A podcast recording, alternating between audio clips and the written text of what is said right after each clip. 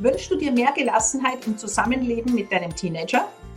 Suchst du konkrete und leicht umsetzbare Impulse für noch mehr Familienglück?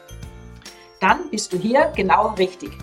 Herzlich willkommen zu deinem Lieblingspodcast Familienglück und Pubertät. Deine Gastgeberinnen, das sind ich, Kira Liebmann, Familienexpertin und Gründerin der Akademie für Familiencoaching.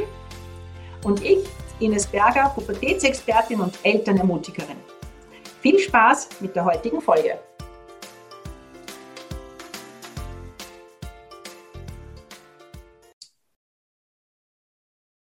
Ja, herzlich willkommen zur ersten Folge dieses großartigen neuen Podcasts Familienglück und Pubertät. Wir freuen uns beide riesig, dass du heute eingeschalten hast. Und wir werden heute über den Mythos Familienglück sprechen. Und was bedeutet eigentlich Familienglück für uns beide? Was bedeutet das für dich? Und wie kriegst du noch mehr Familienglück in deine Familie?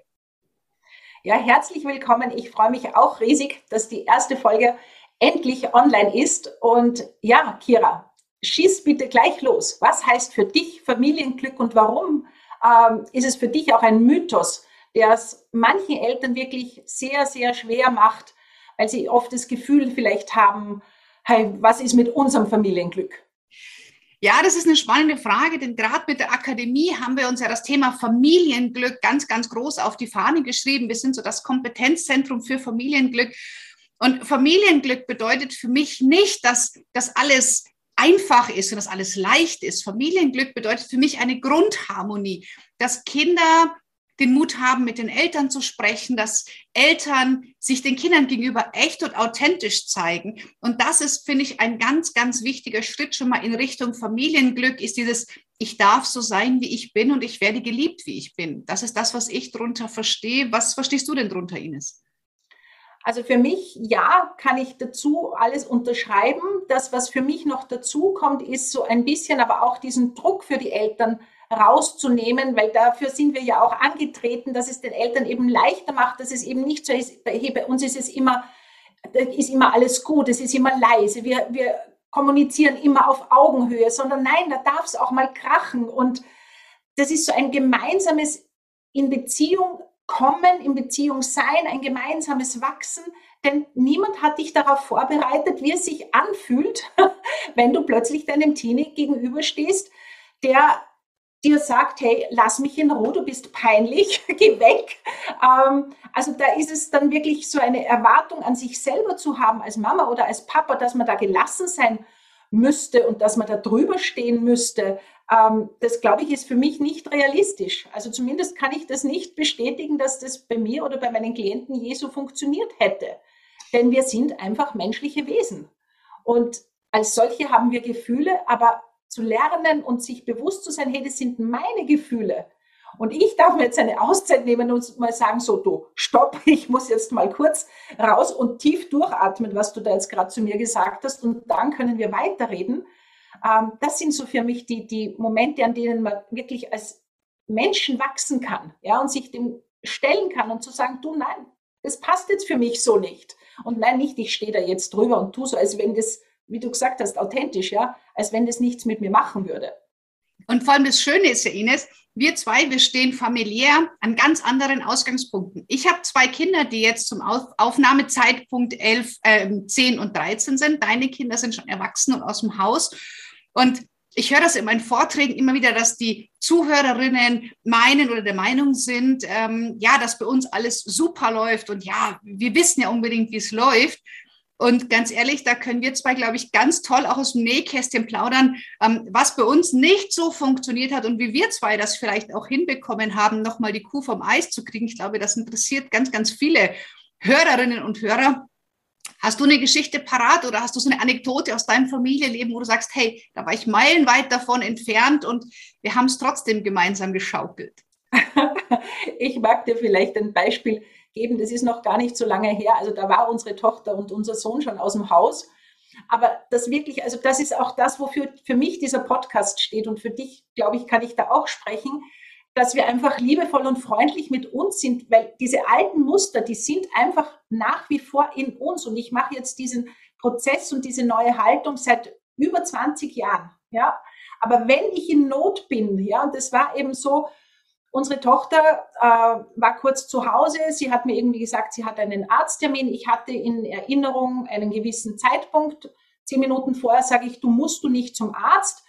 Und sie sagt, äh, nein, du, das ist erst eine Stunde später. Denke ich mir, hey, die ist ja erwachsen, ist alles gut, habe nichts gesagt. äh, fünf Minuten später läutet das Telefon und es war der Arzt dran und sagt, äh, wo sind Sie? Und sie, uh, es tut mir urleid, ja. Das heißt, sie hat total souverän reagiert und gesagt, bitte nehmen Sie dran, ich habe das, äh, ich habe mich geirrt, ja, und ich starte, darf ich noch kommen? Also wirklich genial. Was sagt Ines? Wie deppert kann man sein, sich nicht einmal einen Arzttermin zu merken? Ja, und das Spannende war wirklich in dem Moment, meine Tochter schaut mich an und sagt, Mama, lass dir das Geld für deine, für deine Ausbildungen zurückgeben. Das war nicht pädagogisch wertvoll. Ja, und dann konnten wir beide lachen. Und das sind einfach so die Dinge, wo man sagt, wow, da war wieder meine Amygdala viel schneller. Ja, das waren so die Dinge, die wir einfach selber erfahren haben, wie wenn jemand eh schon einen Fehler macht, dann zack, noch eine drauf zu hauen. Ja, so viele von uns sind, vermute ich mal so, so auch wenn ich an meine Klienten denke, so groß geworden. Und das darf man einfach lernen, Stück für Stück. Also wie gesagt, das ist jetzt ein paar Jahre her. Es wird immer seltener, aber ich kann mittlerweile liebevoller mit mir umgehen und dann, so wie du immer sagst, hey, die Amy war diesmal wieder schneller, die Amygdala. Ja, als das, was ich eigentlich wüsste, dass man sowas bitte nicht sagt. Ja, ich glaube, das entspannt ganz, ganz viele, dass uns sowas auch passiert.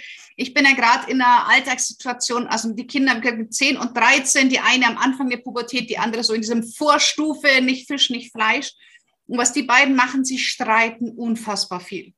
Und da erwische ich mich auch immer wieder, gerade wenn ich vielleicht ein bisschen einen stressigeren Tag hatte oder von einer Veranstaltung komme, ähm, dass ich mich da auch wirklich dann einmische und mich, ja, die Kinder auseinandernehmen und, und vielleicht sogar Strafen ausspreche, die ich sowieso schon weiß, dass ich sie nicht einhalte. Und selbst meine Kinder dann schon sagen, ja, Mami, alles gut. Und in zwei Stunden kriegen wir die Handys wieder. Also die habe ich schon durchschaut. Und mittlerweile meine Kinder, wenn ich dann anfange, mich einzumischen, egal wie stark die sich gestritten haben, die solidarisieren sich und schauen mich beide an und sagen, Mami, du nicht.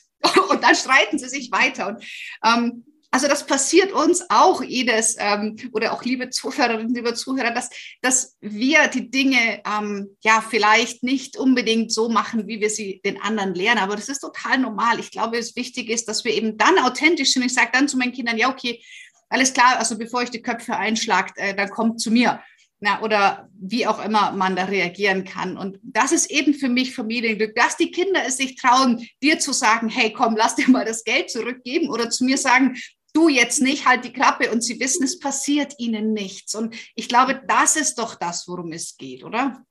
Ja, und das ist das, was ich gemeint habe mit diesem Miteinander wachsen. Ja, niemand hat uns darauf vorbereitet, wie das geht. Und das, was ich so ja so schlimm finde oft, ist diese Erwartung, die Eltern an sich haben, alles richtig machen zu müssen. Und dafür liebe ich den Jesper Juhl, der mal gesagt hat, hey, du darfst am Tag 100 Fehler machen. Solange du dich nachher, wenn du es erkennst, dafür entschuldigst, wenn du deinem Kind sagst, hey, tut mir leid, da war ich jetzt überfordert, das war jetzt mein Problem, ich, es ist mein Gefühl, ich gehe jetzt und kümmere mich um mein Gefühl und dem Kind nicht die Schuld dafür gebe. Und Kinder sind sowieso, von denen können wir bedingungslose Liebe wirklich lernen. Ja, die verzeihen uns das. Und wenn du die Verantwortung bei dir lässt und sie eben nicht im Kind umhängst, sondern sagst so, huh, ja, da ist jetzt irgendwas in mir losgegangen, da brauche ich jetzt die Zeit für mich oder wie auch immer du das dann machst, ja, da kriegst du auch ganz viele konkrete Tipps ja von uns beiden, äh, dann ist das schon das größte Geschenk, das du deinen Kindern machen kannst. Weil ich glaube, die meisten von uns sind ja aufgewachsen in dem, äh, du bist schuld, dass, dass ich jetzt schrei, wegen dir habe ich Angst. also da ist ganz, ist viel mit Schuld gearbeitet worden und eben mit Nichtverantwortung bei den Erwachsenen. Und das ist mir aber auch wichtig. Mir geht es aber auch nicht darum, den Eltern jetzt zu sagen, ja, deine Eltern haben alles falsch gemacht. Ja, das, was wir an Haltung weitergeben, die Kira und ich, das ist relativ neues Wissen. Ja, ich behaupte mal noch nicht einmal eine Generation alt. Und unsere Eltern, also meine Eltern haben mich auch nicht angeschnallt. Nein, es hat keine Gurte gegeben. Das heißt, es geht auch nicht darum, den Eltern jetzt zu sagen, was die alles falsch gemacht haben. Es war eine andere Zeit, es sind andere Werte, es sind neues Wissen und ja, da geht es auch viel um Versöhnung. Versöhnung auch mit den Eltern, aber auch mit mir ein Stück weit. Genau, und die Verantwortung bei sich lassen, hast du, glaube ich, was ganz Wichtiges gesagt, Ines, weil die Kinder sind nicht schuld. Und wir haben das ja selber oft erlebt, dass wir die Schuld bekommen haben. Und das Schlimme bei Schuld ist, ähm, dass Schuld meine Authentizität verändert. Das heißt, in dem Moment, wo ich mich schuldig fühle, bin ich nicht mehr ich selber, sondern ich verhalte mich die ganze Zeit so, dass der andere mich von meiner Schuld befreit, also mich quasi entschuldigt. Und das ist ein ganz, ganz fieses und starkes Machtinstrument. Und das gehört natürlich in meinen Augen auch zum Thema Familienglück, dass Schuld in den Familien keinen Platz hat, sondern Verantwortung zu übernehmen für das, was ich getan habe. Und wenn es mir leid tut, dann sage ich, es tut mir leid. Aber ich zwinge Kinder nicht, sich zu entschuldigen und zu sagen, es tut mir leid, wenn es das auch einfach nicht tut. Also auch hier sollten die authentisch sein dürfen ähm, und sagen, hey, wenn es mir wirklich leid tut, dann sage ich das auch. Also wenn ich zu meinen Kindern unfair bin oder gemein bin, dann gehe ich danach hin und sage, hey, das, das war jetzt wirklich nicht richtig, das tut mir wahnsinnig leid, dass ich dich jetzt gerade so behandelt habe, weil ich halt äh, vielleicht unfair war. Mein, das kann passieren, aber sie, sie leiden weniger darunter unter dem Unfairsein, sondern unter dem, dass, dass ich mich dann dafür nicht ähm, entschuldige. Und mhm. das, das manche immer so Schuld ist ein ganz wichtiger Faktor, wo, glaube ich, Ines und ich beide übereinstimmen, dass wir das immer mehr aus den Familien verbannen wollen, um wirklich auch Familienglück dauerhaft leben zu können. Ja, weil diese, diese Schuld, das hat wirklich so etwas, das ist so ganz eine, eine, so eine widerliche Energie. Ja, also dann, dann bin ich verantwortlich. Also wegen dir streiten wir. Also ich habe auch schon gehört von Eltern, die gesagt haben, wenn wir uns scheiden lassen als Mama und Papa, bist du schuld. Also diese Verantwortung kann kein Kind tragen. Und das, was so wirklich so spannend ist, diesen, ich sage dann immer zu, auch zu meinen Kindern, habe ich das gesagt, aber auch in der Beratung äh, mit den Eltern zu sagen, hey, wir lernen gemeinsam. Ja, wir wachsen gemeinsam und bitte sei du geduldig mit mir und ich bin geduldig mit dir, weil wir haben das so noch nie gemacht. Und selbst wenn man vier, fünf Kinder hätte, jedes Kind ist einzigartig, jede Konstellation ist einzigartig. Und da geht es wirklich um dieses Ermutigen, weil die Eltern von heute, die diese Podcasts dann oft hören, die haben dann auch dieses Gefühl, bah, ich mache alles falsch, jetzt bin ich wieder schuld an den Dingen meines Kindes, ja, die da passieren.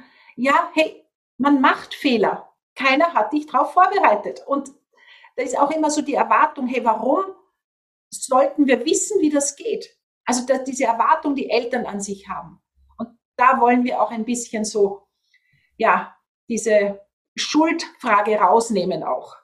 Absolut. Und ähm, ich glaube, du hast ganz gut verstanden jetzt, um was Familienglück geht, aber was uns beide interessiert, was verstehst du denn unter Familienglück? Also wenn du dieses Video auf YouTube siehst, schreib uns doch mal, was bedeutet für dich Familienglück?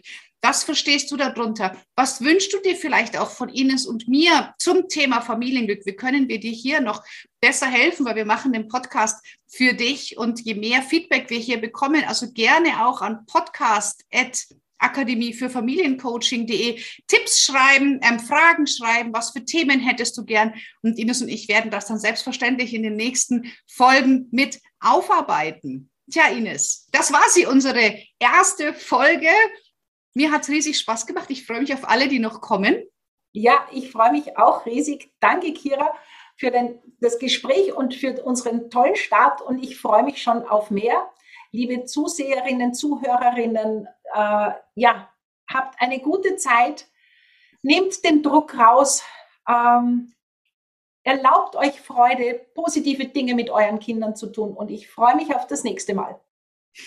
Bis bald, deine Kira. Und deine Ines.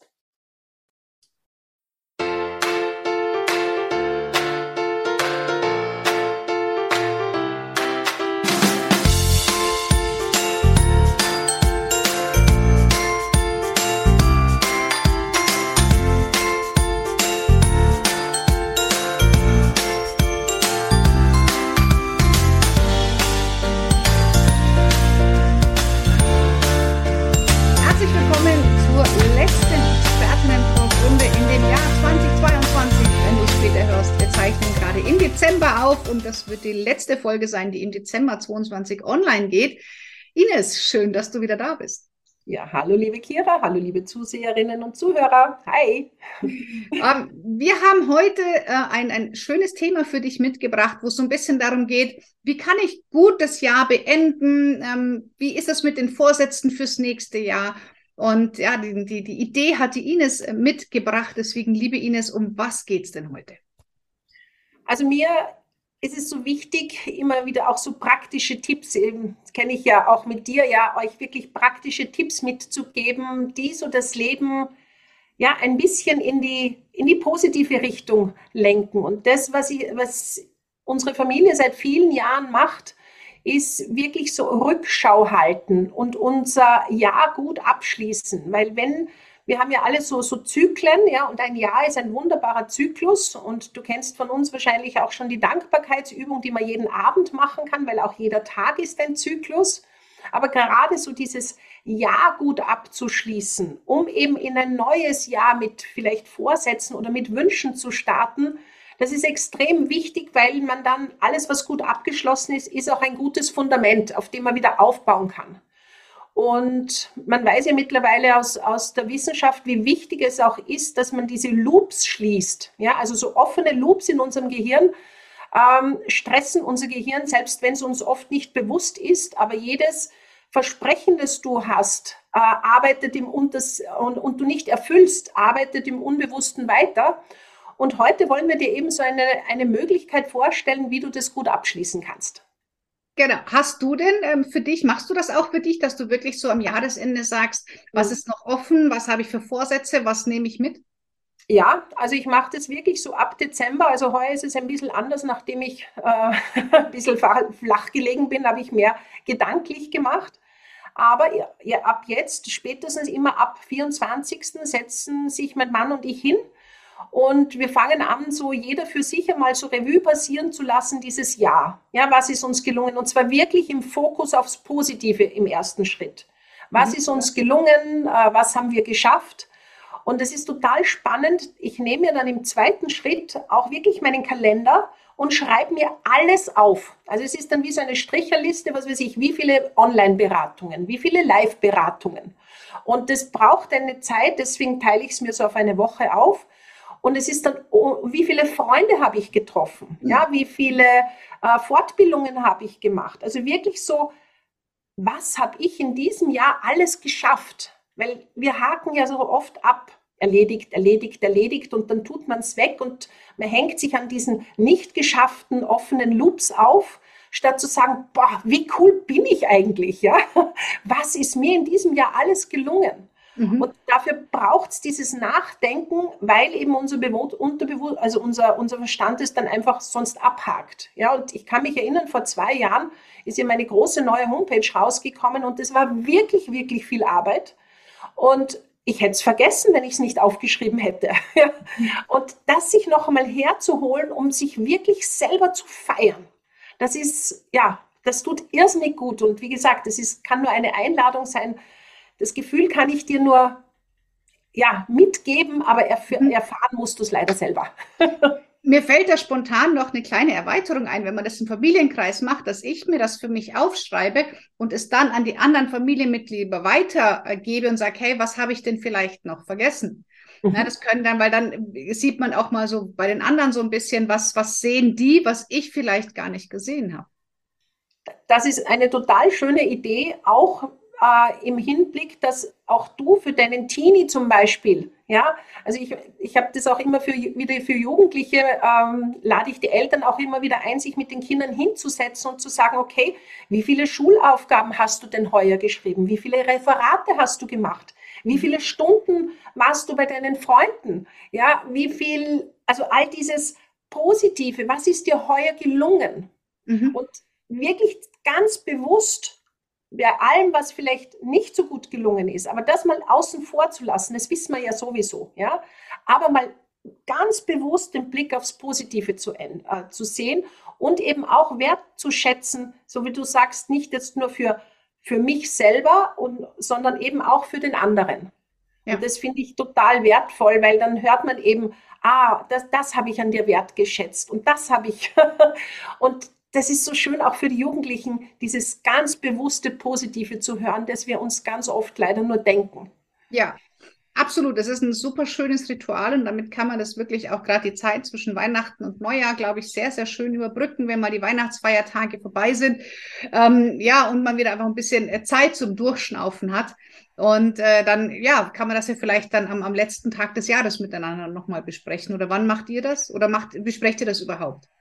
Also wir besprechen es schon. Also normalerweise, wie gesagt, mache ich das so tageweise, so also zwei Monate am Stück, ja Manche Monate gehen schneller, ja, gerade in den Sommermonaten ist dann, ist dann oft nicht so viel los.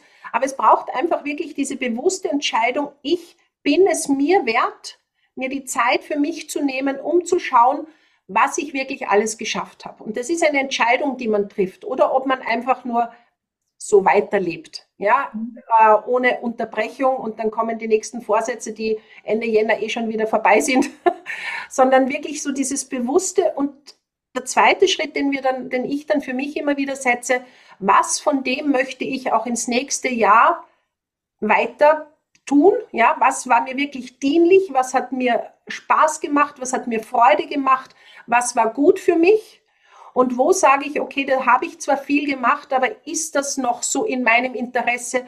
Erfüllt mich das noch? Und dann eben auch über diese Erfahrungen, die ich quasi über das Jahr hin sammle, dann auch entweder meinen Kurs beizubehalten oder eben auch zu sagen, okay, das und das und das, und wir haben uns ja gerade vorher auch unterhalten über diese Dinge, da dürfen wir Dinge verändern. Ja. Und wenn ich das nicht mache, dann bleibt man eben in diesem Trott, ist irgendwie so, also ich kann es jetzt nur von mir sagen, über viele Jahre war dann irgendwie so ein Unzufriedenheitsgefühl. Ähm, und man weiß aber nicht genau, woran es liegt. Und wenn man sich aber anschaut, was man ein ganzes Jahr lang getan hat und geleistet hat, und dann zu schauen, und bei welchen dieser Dinge verspüre ich Freude.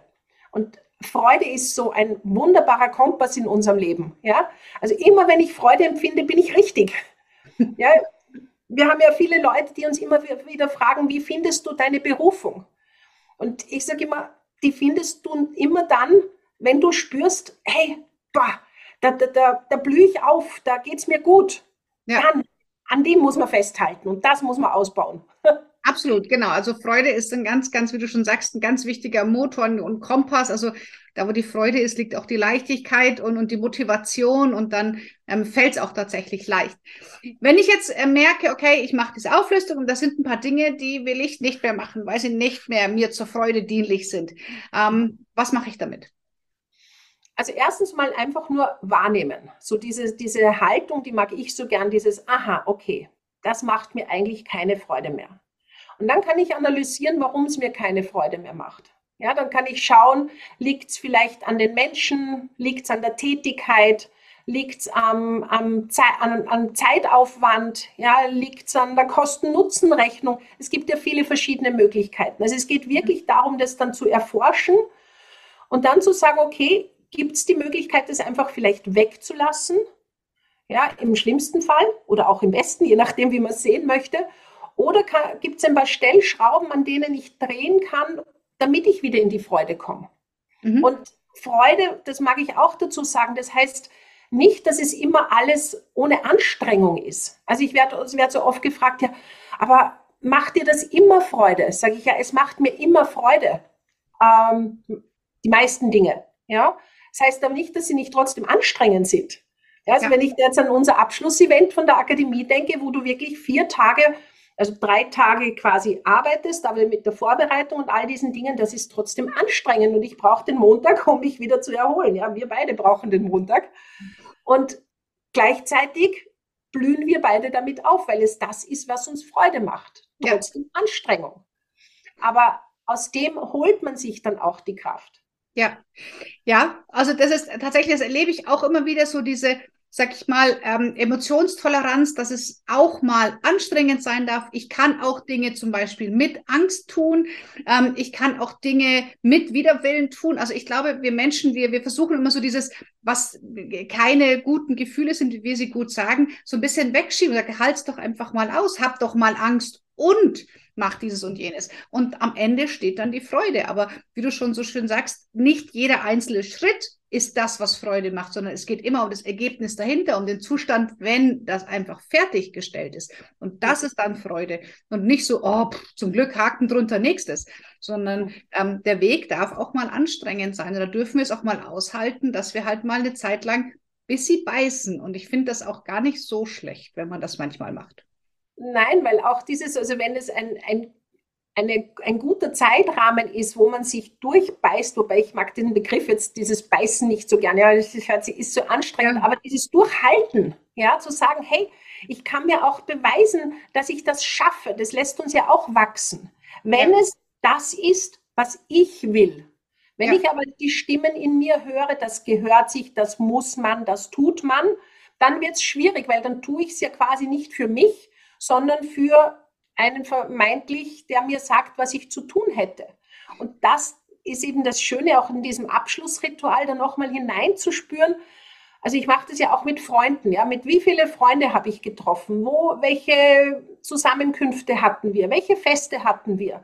Und dann noch einmal das so hineinzuspüren, war das so ein Fest, wo ich gern noch einmal hingehen möchte? Oder war das ein Fest, wo ich mir denke, war eigentlich nur abgearbeitet, ja, weil man hingehen muss? Mhm. Und ich habe einfach in den letzten sechs Jahren gelernt, diese Dinge wegzulassen. Ich gehe zu keinen Events mehr, wo es nicht aus mir herausblubbert und ich mich freue, sondern ich arbeite nicht mehr ab. Dafür ist mir mittlerweile meine Lebenszeit einfach zu kurz.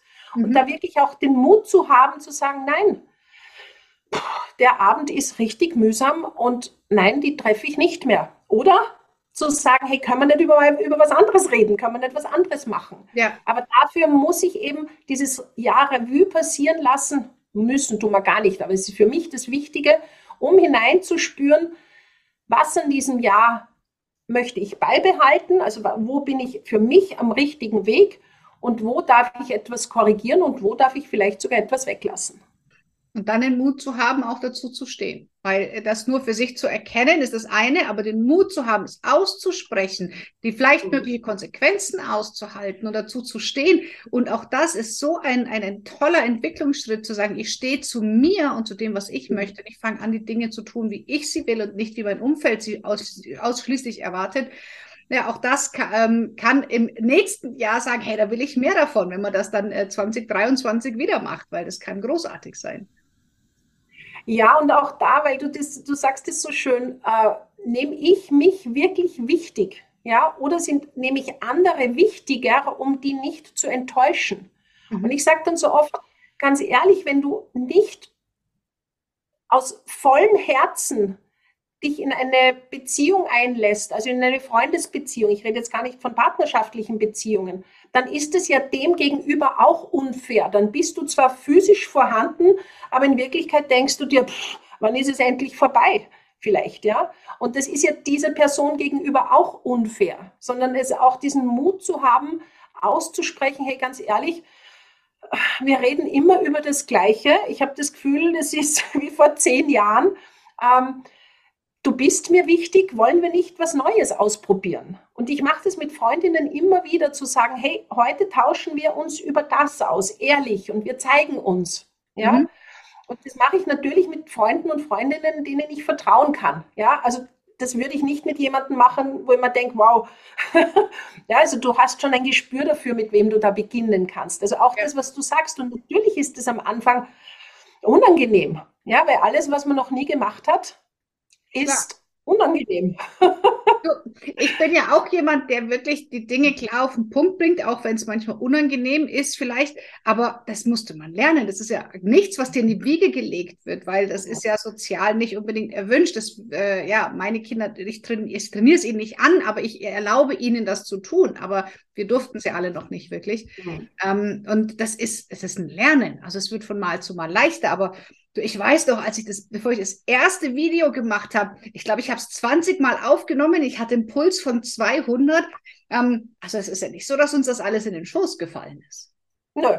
Also ich weiß auch, meine ersten Videos, das war, huh, da habe ich dann auch noch rausgeschnitten und dieser Anspruch, es muss perfekt sein. Ja. Und wenn wir uns heute verhaspeln, dann ist es einfach so, weil das ist auch im echten Leben so.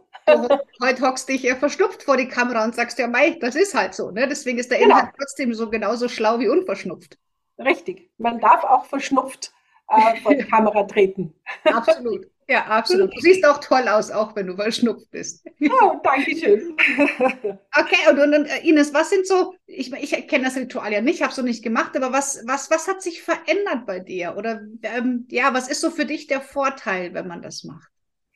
Also der, für mich der absolute Vorteil ist einerseits das, was ich schon gesagt habe, wirklich, ich, ich wachse da so über mich hinaus, weil das ist wie so ein, ein Externalisieren, wo ich mir dann zuschaue und mir denke, bitte, wie würde ich über eine Person denken, die solche Dinge geschafft hat? Ja, weil alles, was uns leicht fällt, haken wir dann oft so ab. Aber das ist nicht selbstverständlich. Ja, und sich selber dafür anzuerkennen, wow, das habe ich gemacht. Boah, da habe ich mich vernetzt. Da habe ich äh, für meine Kinder gekocht. Ja, also bitte alle Eltern, bitte schreibt euch mal auf, wie viele Jausenbrote ihr gemacht habt. Ja, wie viele Mittagessen, Abendessen, Einkäufe.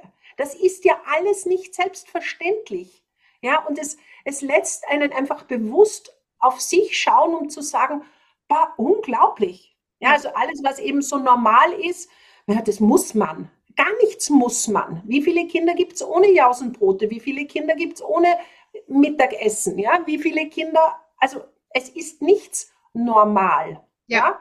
Und das ist das eine. Und das andere ist dann wirklich so dieses, diesen eben zu schauen, ob ich, meinen, ob, ob ich am richtigen Kurs in meinem Leben bin, ob ich mit meinem Leben zufrieden bin, ob wenn ich zurückschaue, ob das ein Jahr war, wo ich sagen würde, doch, das ist ein Jahr, das ist gut gelungen, mit allem, was auch nicht gelingen darf. Ja, das muss nicht das perfekte Jahr sein.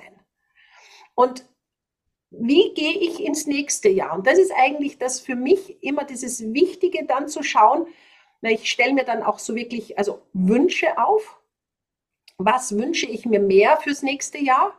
Und dann eben wirklich so seinen Kompass neu auszurichten. Oder eben auch auf dem Weg zu bleiben, wenn du zufrieden bist. Ja, heißt ja nicht immer, dass man alles korrigieren muss, aber eben ins neue Jahr zu starten und wenn man sich die Zeit nicht nimmt, und das ist das, was ich einfach erlebt habe, so die letzten sieben Jahre, wo ich wirklich ganz intensiv auf diesem Weg bin, ähm, wenn ich nicht weiß, wo ich hin will, habe ich auch keine Ahnung, wie ich da hinkomme. Ja, weil wenn mhm. du, ist wie, wie das Navi. Wenn das keinen Zielpunkt hat, was willst du eingeben? Absolut. Und das, da sich zu, eben nochmal bewusst zu machen, hey, wie will ich mein Leben gestalten? Und raus aus diesem Hamsterrad, sondern wirklich, ja, und es braucht ein bisschen Denkarbeit und es braucht Spürarbeit. Und dann zu schauen, wow, und wie stelle ich mir das Jahr vor? Ja, vielleicht ein Vision Board anzulegen. Ja, ich liebe ja. Vision Boards. Kinder übrigens lieben Vision Boards. Ja, ganz viele Hefte sammeln und ausschneiden. Ja. Und das ist einfach, ja, also da richte ich mein Leben aus. Ja, ganz kurz, falls du nicht weißt, was ein Vision Board ist, das ist so, man sagt so Visionenbrett. Also du überlegst dir, wo möchte ich hin, was möchte ich haben, was will ich erreichen, schaust dann, ob du vielleicht bei Google oder in Zeitungen passende Bilder kriegst, klebst, äh, schneidest die aus, druckst die aus und klebst sie dir hin und das ist so dein, ja, dein, ähm, dein Kompass dann für deine Zukunft, dass es nicht nur in deinem Kopf ist, sondern dass du immer wieder dran vorbeigehst, quasi so ähm, die Energie aufnimmst und dir das ins Unterbewusstsein einfach kommt, wo du hin möchtest. Genau, und das ist auch so schön, das kann man mit den Kindern auch machen. Das, ich kann ein Vision Board für den nächsten Urlaub machen. Ich kann mein Vision Board machen, wie möchte ich das Schuljahr mit meinem Kind gestalten. Ja, also das ist, es geht wirklich darum, unseren, unser Gehirn, unser Verstand anzustrengen und das ist ein Stück anstrengend. Ja, also es braucht schon raus aus der Komfortzone aber ich nehme mir bewusst Zeit, mein Leben aktiv zu gestalten. Und das Geschenk dabei ist, dass ich wieder dieses Gefühl von Selbstwirksamkeit kriege. Gerade in dieser momentanen Stapelkrisenzeit, ja, wo das eine und das andere und das kommt jetzt kaum sind wir raus aus Corona, kommt ein Krieg vor, quasi vor der Haustür äh, und die Wirtschaftskrise, Inflation, all diese Dinge, die da jetzt sind, die uns oft so erstarren lassen Mhm. Ja, wo man sich dann denkt, boah, ich kann eh nichts ändern. Nein, das stimmt nicht. Mein kleines Umfeld kann ich immer gestalten. Und das müssen eben keine riesigen Dinge sein. Ja? Und unser Gehirn und unser ja. Unterbewusstsein braucht dieses Gefühl von, ich kann etwas tun, ich bin selbstwirksam. Ja, da würde ich dir gerne ein kleines Beispiel geben. Wir hatten ähm, gestern wieder die QA-Stunde von der Ausbildung und eine Teilnehmerin sagt, sie hat gerade eine, eine Frau im Coaching, die kommt aus dem Krieg, aus der Ukraine, die hat ein Kind, das ist jetzt sechs Wochen alt. Und immer wenn sie das Kind, also sie macht halt ganz viel Sorgen und fühlt sich ganz unsicher. Und immer wenn sie das Kind ablegt, dann fängt das sofort an zu schreien und man merkt, dass das Kind unfassbar verzweifelt ist. Also diese Angst, diese Verzweiflung der Mutter hat sich auf das Kind übergespiegelt. Und sie hat mich gefragt, was sie tun kann mit ihr. Ich meine, natürlich sind wir da traumatherapeutisch als Coaches erstmal raus. Aber trotzdem, wenn ich, habe ich zu ihr auch gesagt, pass auf, ähm, mach der Frau bewusst, wie sie ganz viele Dinge, die sie gut kann. Das kann sein, ihr Essen kochen, sich anziehen, das Kind stillen, Zähne putzen, ähm, vielleicht putzen, ähm, vielleicht einfach nur die passenden Schuhe zu den passenden Hose zu finden. Also so Dinge, die uns so ganz, ganz alltäglich sind. Mhm. Aber je mehr sie sich da so Sicherheitsinseln schafft, mhm. umso mehr kann sie das, was sie gerade im Außen nicht ändern kann, trotzdem eine gewisse Ruhe bei sich im Innen finden. Und ähm, ich glaube, so ist es generell. Selbst wenn bei uns jetzt die Energiekrise ist oder was auch immer gerade momentan dich zu Hause wirklich wahnsinnig stresst, du hast Dinge, die du gut kannst. Und auf die, ich glaube, auch das ist so die Quintessenz, die ich so raushöre, besinn dich auf die. Und deswegen heißt das nicht, dass wir damit irgendwie die Energiekrise wegtanzen oder weglächeln. Aber wir geben trotzdem unserem Körper die Möglichkeit aufzutanken und wieder Energie zu tanken und uns auch das Leben aus anderen Blickwinkeln anzuschauen. Und dazu ist es, glaube ich, ganz wichtig, weil dann fühlen wir uns sicherer und können mit den Unsicherheiten wesentlich besser umgehen. Genau, und dann ist man eben nicht, und wenn du in dir geerdet bist, ja, also, oder du dich gut in dir fühlst, ja, und wir haben ja diese geniale Gabe unseres Gehirns, Dinge zu visualisieren.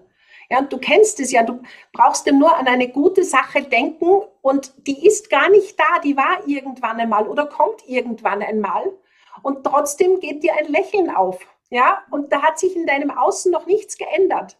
Und gleichzeitig umgekehrt kannst du an etwas Negatives denken, auch das ist vielleicht gerade konkret nicht da. Und ja, dein Gefühl geht nach unten. Ja, und du ja. kommst ins unangenehme Gefühl. Und ja. das viel mehr zu nützen, also es bräuchte ein Schulfach dafür, ja. Gibt ja eh mittlerweile schon so Glücksfächer. Aber dieses, diese Möglichkeit zu nützen, wenn ich im Außen manche Dinge nicht verändern kann, nicht zu erstarren, sondern mir, so wie du so schön sagst, zu Inseln zu schaffen. Und da gibt es ja eine total coole Übung, die kannst du jeden Tag zehn Minuten machen, weil wir schaffen so viel. Ja? Unser Gehirn braucht dieses positive Futter. Ja, dass es, dass es merkt, wow, bitte, das habe ich geschafft, das, das, das. Ja, und das, du liegst im Bett und du denkst dir, ich stehe jetzt auf. Und dann stehst du auf und sagst, yeah, ich bin aufgestanden. Ich gehe jetzt in das Badezimmer. Du gehst ins Badezimmer. Yeah, ich bin im Badezimmer. Und das kannst du mit allem machen. Das hört sich so banal an, aber wenn du das tust, dann kriegst du wirklich dieses Gefühl, hey, ich schaffe so viel. So wie du das gerade gesagt hast. Ich suche mir Kleidung aus dem äh, und ziehe mich an. Ja. ja. Und das ist banal und probier es bitte aus. Also wir können dich hier nur einladen, Dinge auszuprobieren. Ja, die Erfahrungen musst du selbst machen. Ja. Und das ist genial, weil wir kriegen wieder dieses Gefühl, wow, ich schaffe wirklich, wirklich viel. Und das ist das, was unser Gehirn braucht. Ja, und oft kommen dann die Stimmen so, ah ja, das ist ja Pille-Palle. Ganz ehrlich, ganz vieles aus dem Coaching zum Beispiel ist kein Raketenwissenschaften. Es sind mhm. einfache Dinge, die wir einfach nur nicht tun. Und dann kommt oft, wenn ich das meinem Mann erzähle, ja, weiß ich. Ich, ja, mhm. Schatz, aber Dinge nur zu wissen bringt nichts. Mhm. Im Gegenteil, wenn ich Dinge weiß und mich trotzdem anders verhalte, ist es dumm. Sondern das Wissen, das wird ja wirklich erst verändert sich was, wenn ich das in Taten umsetze. Mhm. Ja, und deswegen, wenn du die Übung von der Ines jetzt gehört hast, dann probier's doch einfach nur mal aus, statt nur zu sagen, ah ja, kenne ich, hört sich gut an. Nee, bringt dir nichts, sondern mach es einfach mal. Mhm. Und diese Erfahrungen, die muss man einfach machen. Also das ist wirklich etwas, das, es geht ums Tun. Unser Gehirn, unser Körper braucht die Aktion dafür, um er neue Erfahrungen zu machen. Und das ist das, die einzige Einladung oder das Einzige, was du tun musst, etwas Neues tun, damit du neue Erfahrungen machst. Ja. Da gibt es ja diesen Spruch vom angeblich Albert Einstein, Wahnsinn ist immer das Gleiche zu tun und andere Ergebnisse zu erwarten. Ja, genau. die Veränderung beginnt in dir. Und ja. oft mit einem neuen Gedanken und eben vielleicht so einer kleinen Übung. Da würde ich gerne ähm, äh, mit einem Zitat abschließen von Einstein, was ich in meinen Vorträgen am Ende immer sage, ist, wird auch ihm zugeschrieben, ob stimmt oder nicht, egal. Ähm, wer auf Veränderung hofft, ohne selber was dafür zu tun, ist wie am Bahnhof zu stehen und auf ein Schiff zu warten. Genau. Ja, und, und ich denke, da ist es so. Und wenn du jetzt sagst, hey, eben das, ich will, dass sich was verändert, dann hast du in, nur in dieser einen Podcast-Folge so, so viele Impulse gekriegt von uns. Also auch hier, Ines, yeah!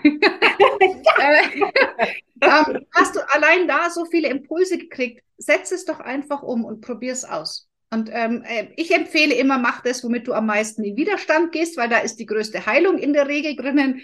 Ähm, und, und, und dann schau einfach, was passiert. Und im schlimmsten Falle kann sich was verändern, äh, im besten Falle. Und im schlimmsten Fall passiert nichts. Dann hast du auch nichts verloren, sondern hast einfach eine neue Erfahrung gemacht, wo du weißt, okay, das ist vielleicht nichts für mich, aber dazu müssen wir es ausprobieren. Genau, und das Ganze, so wie du auch sagst, in kleinen Babyschritten. Ja. ja, eine kleine Veränderung. Du kannst nicht dein ganzes Leben plötzlich verändern. Aber das ist etwas, was man so unterschätzt, wenn man nur eine Sache verändert, dieses Gefühl, wow, weil die anderen müssen ja mit. Das ist wie ein Mobile, das du anstupst und die anderen verändern sich mit. Du kommst dir gar nicht aus. absolut, absolut. Ja, in diesem Sinne ähm, wünsche ich dir einen guten Rutsch ins nächste Jahr.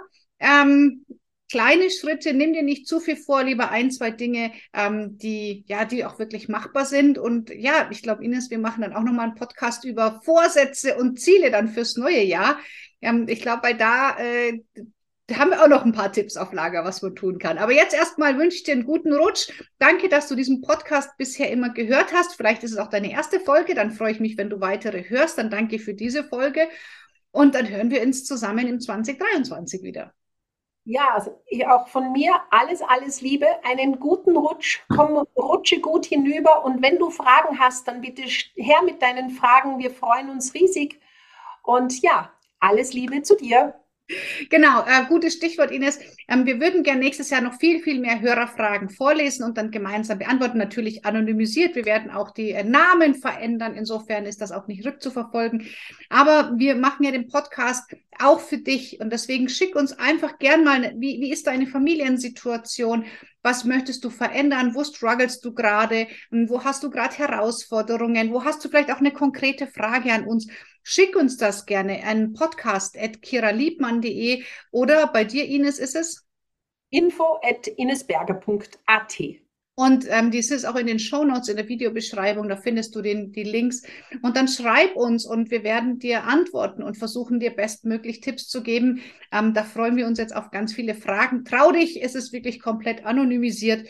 Und ähm, ja, brauchst du keine Angst haben, dass wir dich irgendwie vorführen oder dein Nachbar sagt, Mensch, ich habe dich da in dem Podcast gehört. Das wird dann nicht dabei sein. Gut, vielen Dank, Ines, für diese inspirierende Folge.